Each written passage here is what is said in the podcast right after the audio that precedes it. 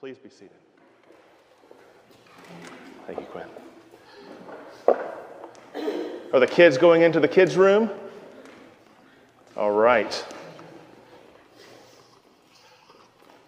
Fantastic. So, this morning, this is what I wanted to do. I wanted to walk right through this gospel lesson today, okay? Uh, just to see what it has to say. So, it's going to be a little bit of a Bible study. So, if you've got your Bibles, get them out. If you don't, then you can just read along on that service sheet, uh, which, is, which is right there in front of you. This is the 10th chapter of Mark, starting at verse 36, 46. So, let's pray with me, please. Heavenly Father, we ask that you would be present with us right now in this, in this time. That you would speak to us through the words of this gospel. That you would touch our hearts and cause us to be remade, to be made whole. And if we're on the outside, to be drawn in, into your presence. We pray this in Jesus' name. Amen. Okay, so look at the very first thing that this gospel says. Jesus and his disciples came to Jericho. So they came to Jericho. What's going on at this point in the history of salvation? Okay, well, let me tell you. Right now, Galilee, the place where so much of Jesus' ministry has taken place, is in his past. All those miracles, all the parables, all the teaching ministry that had been done there is now in his past, and he has set his face to Jerusalem, the place where he is going to be crucified. Galilee is in his past, Jerusalem is in his future. He's going to climb up onto a Roman cross and offer himself as a sacrifice for the sins of the whole world. That's what's going on. That's where we are in this story. Jesus has been all over the countryside. He's been to Samaria, Samaria, he's been to Jericho, he's been to Capernaum. He has been preaching and teaching and healing, and he's become quite a well known figure. He has done mighty things, and people know this. People know who he is. But now he's headed towards Jerusalem, and his teaching ministry is coming to a close. So that's where we are. We're at that point in this story. Jericho is 15 miles from Jerusalem, uh, about a day's journey. There are two ways to get to Jerusalem from Galilee. You can either go uh, through Samaria to the west or through Jericho to the east. And most Jews, wanting to avoid hanging out with the Samaritans, getting contaminated by them, would go through Jericho. And so um, the Jericho road was a well traveled road. Just try to imagine, though, what must be on Jesus' heart, what must be in his heart and his mind as he's walking toward Jerusalem, feeling the weight of the world's sins on his shoulders, just a day away from, the, from Jerusalem, just a day's journey from the place where he will be crucified. All right, look back at the text. As Jesus and his disciples and a large crowd were leaving Jericho, Bartimaeus, son of Timaeus, a blind beggar, was sitting by the roadside. He was begging. Why was Jesus in the midst of a large crowd as he passed through Jericho? Well, it's because Passover is coming. And so the streets are going to be filled with pilgrims making their way to Jerusalem. You know, if, if you were a, a Jewish male and you lived within a few days' journeys of Jerusalem, you were expected to go to Passover. And so the, the place is just packed with people passing through to go to Passover in Jerusalem. And then there's Bartimaeus, this blind beggar, and he's sitting beside the road. And, uh, and, and if there's ever a good time to be a beggar in, Jer- in Jericho, now's the time. With tons of people just packed trying to make it to Jerusalem. And it was kind of expected that if you were a good Jew, you were kind to beggars and you would give money to them. But especially if you're a good Jew and you were on your way to celebrate Passover, this is the time you don't want to ignore somebody in need. And so Bartimaeus is likely making some money here. He's got his cloak spread out in front of him to catch the coins as people toss them his way. And um, and you know, his cloak would have, was one of his only possessions. It served as a shelter at night, but it also served as that thing that would collect the money as people would pass it to him. And what does he do when he hears that Jesus is passing by? Well, look what it says next. When he heard that it was Jesus of Nazareth, he began to shout and say, Jesus, son of David, have mercy on me. Now, we don't know how he knew it was Jesus, and we don't know how he knew that Jesus could help him. I mean, maybe, maybe he had heard that uh, there was a blind man that had been healed uh, a few chapters ago in Bethsaida. Maybe he was reading along in the gospel with us, and he just kind of knew this. All right, that was a joke because he was not reading along in the gospel. Um, but maybe he had heard. Maybe he had heard that this man, Jesus, has healed blind people before, you know? And so he, maybe he wanted to be healed too. But here's what we do know he had this belief in his mind that Jesus, this man that everyone was talking about, who had done miracles all over the countryside, that this Jesus could do something for him. And so when he finds out that Jesus is passing by, passing on the road in front of him. He cries out, Jesus, son of David, have mercy on me. And just think about this. Think about this man's theology. His theology is all wrong about some things, but it's all right about one of the most important things. What's his theology wrong about? Well, we, we, can, we can tell that when he, when he cries out, Jesus, son of David, have mercy on me, son of David is a title uh, for a, a, political Messiah. A Messiah who was going to come in and, uh, and to show the Romans what's up, wipe them out, and set up a new political kingdom in Jerusalem, and all the world would come streaming. There would never be a kingdom like this kingdom. It was going to be a great earthly kingdom. And a lot of people thought that Jesus might be this kind of Messiah. I think that's why a lot of people were walking with him, because they thought, hey, this. Remember last week? I mean, James and John thought that Jesus was going to be that kind of Messiah, and so they wanted to sit with him in his glory on, on thrones next to him. So this is what people are thinking. And here's what this is probably what Bartimaeus is thinking Son of David, you amazing Messiah, you have mercy on me. Okay, but that's why, uh, that's why he addressed him like that. He believes that he's going to be that kind of Messiah, but, but he was wrong about that. His theology was messed up at that point. But he did have something right. He had the most important thing right. He had to have mercy on me. Who did he believe could meet his needs? Who did he believe could change his life forever? And it was Jesus. That's what he believed. I mean, Bartimaeus knew what his needs were. He was blind, he was a beggar. And to be a blind person in that culture was to be someone who was really not a whole person. People assumed that he was blind because he was a sinner and that God was kind of getting him for being the sinner that he was. And maybe he even believed that he was being punished somehow by God. But see, he, he knew that this man, if any man could heal him, this man, Jesus, was the one who could meet his needs. Is that where you are in your faith today? Are you absolutely convinced that Jesus is the one who can meet your needs? Or are you still thinking that perhaps there are some other things that could meet them. Bartimaeus was convinced that in Jesus, all of his needs could be met. And so he cried out to him for mercy. And look what happens next. Many sternly ordered him to be quiet. And who were these people that told him to be quiet? Well, it was his disciples. It was the people that were walking with him to Jerusalem. It was the people who were traveling with Jesus. And why did they tell him to be quiet? Well, for a couple of reasons. One, he was making a whole lot of noise. And so it's like, be quiet. Shh. Like you might say to a kid, somebody that doesn't really matter. You don't have much to offer. You're blind. You're a sinner. Just, just hush. But probably the most likely reason is this. As teachers would walk along the road with their disciples, uh, they didn't waste their time, they, they were teaching.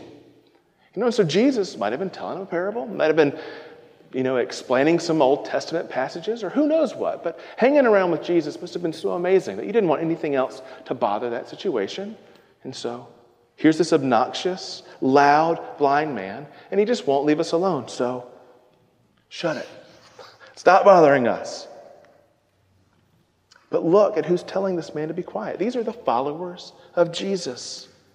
And what are you? I mean, what are we here gathered in this place? Are we followers of Jesus?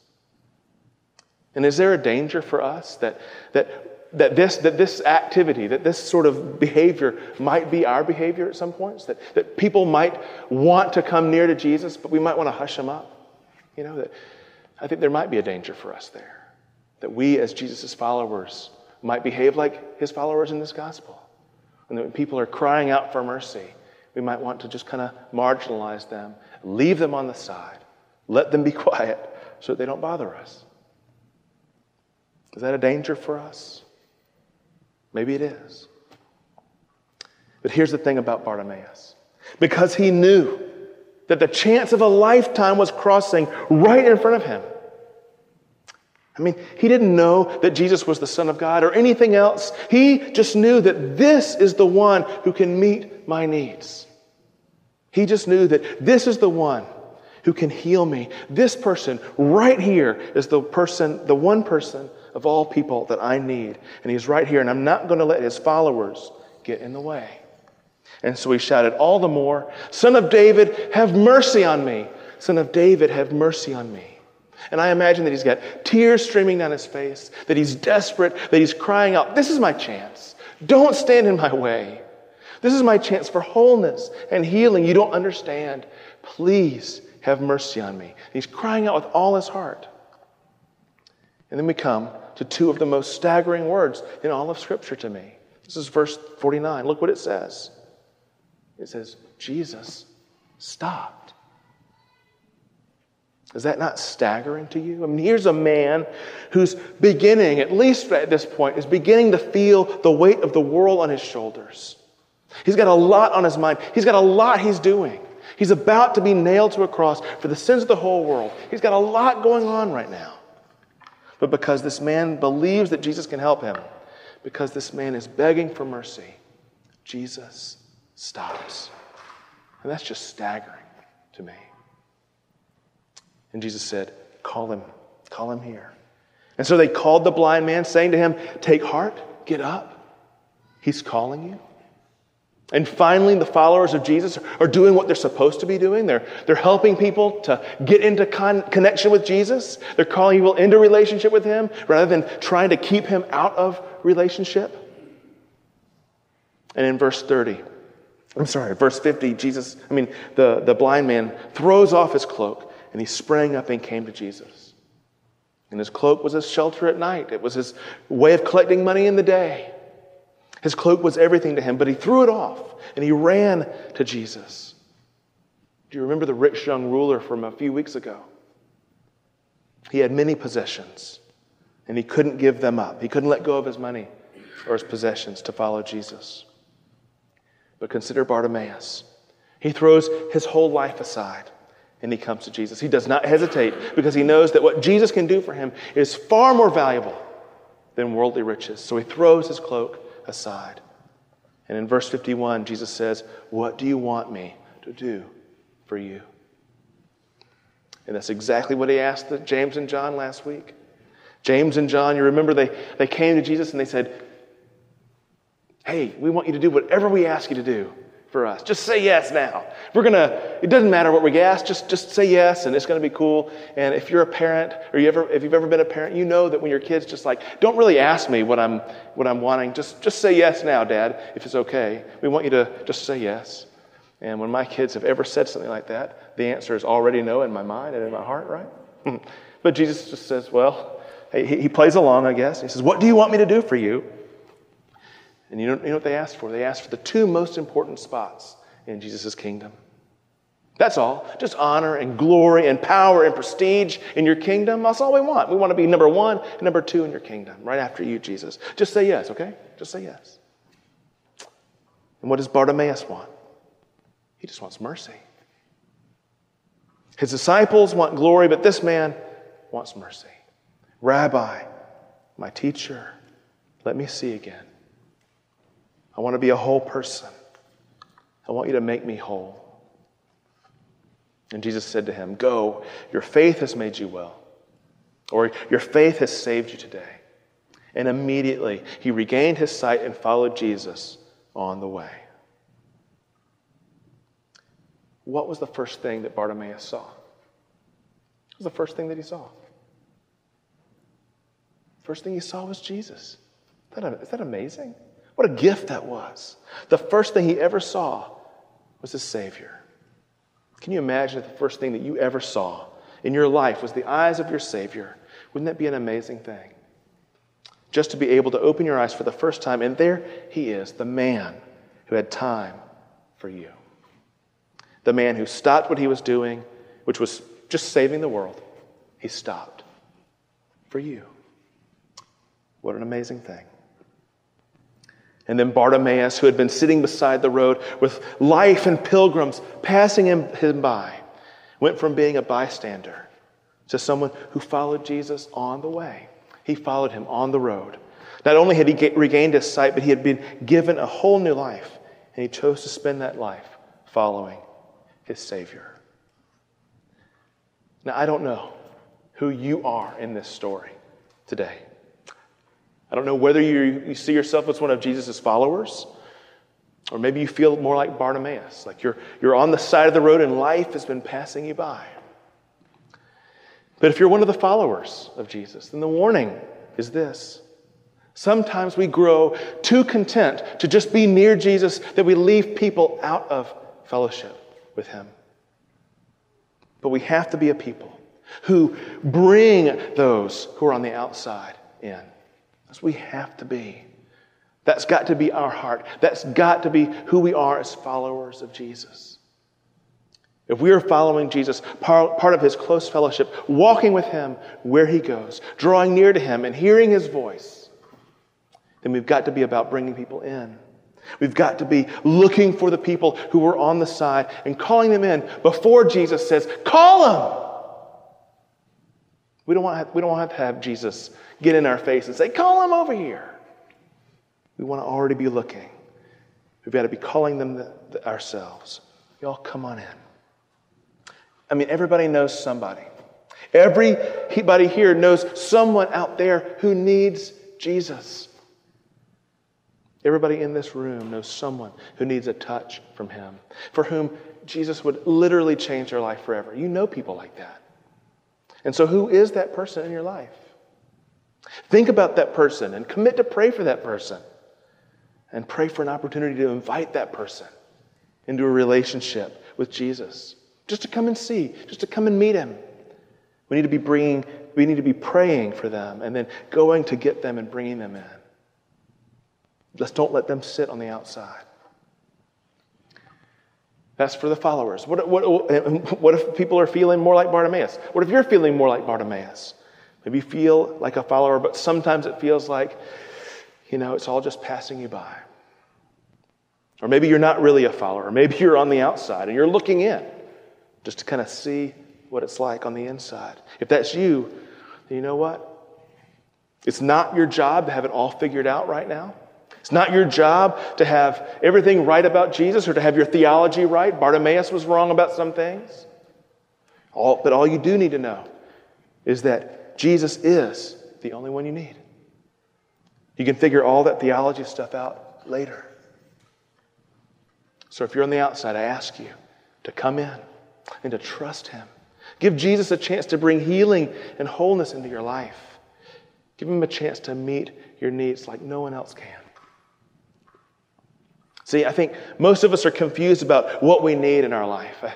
I think most of us believe that we need to have the right relationship or the right job or the, or the right friendships or the, the right accomplishments, the right connections. We need to buy the right house or live in the right neighborhood or marry the right husband or marry the right wife, or go to the right church. I think most of us believe that all of that stuff is going to make our lives so much better. But Bartimaeus knew better. He didn't need any of that other stuff, he just needed the right Savior. And it's the same with us.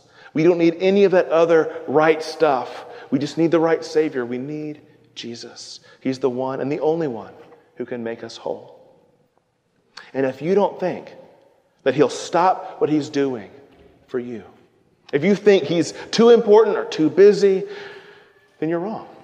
You're just absolutely wrong. He's not too busy to stop for you because you're worth it to Him, just like Bartimaeus. And I think that is incredibly good news.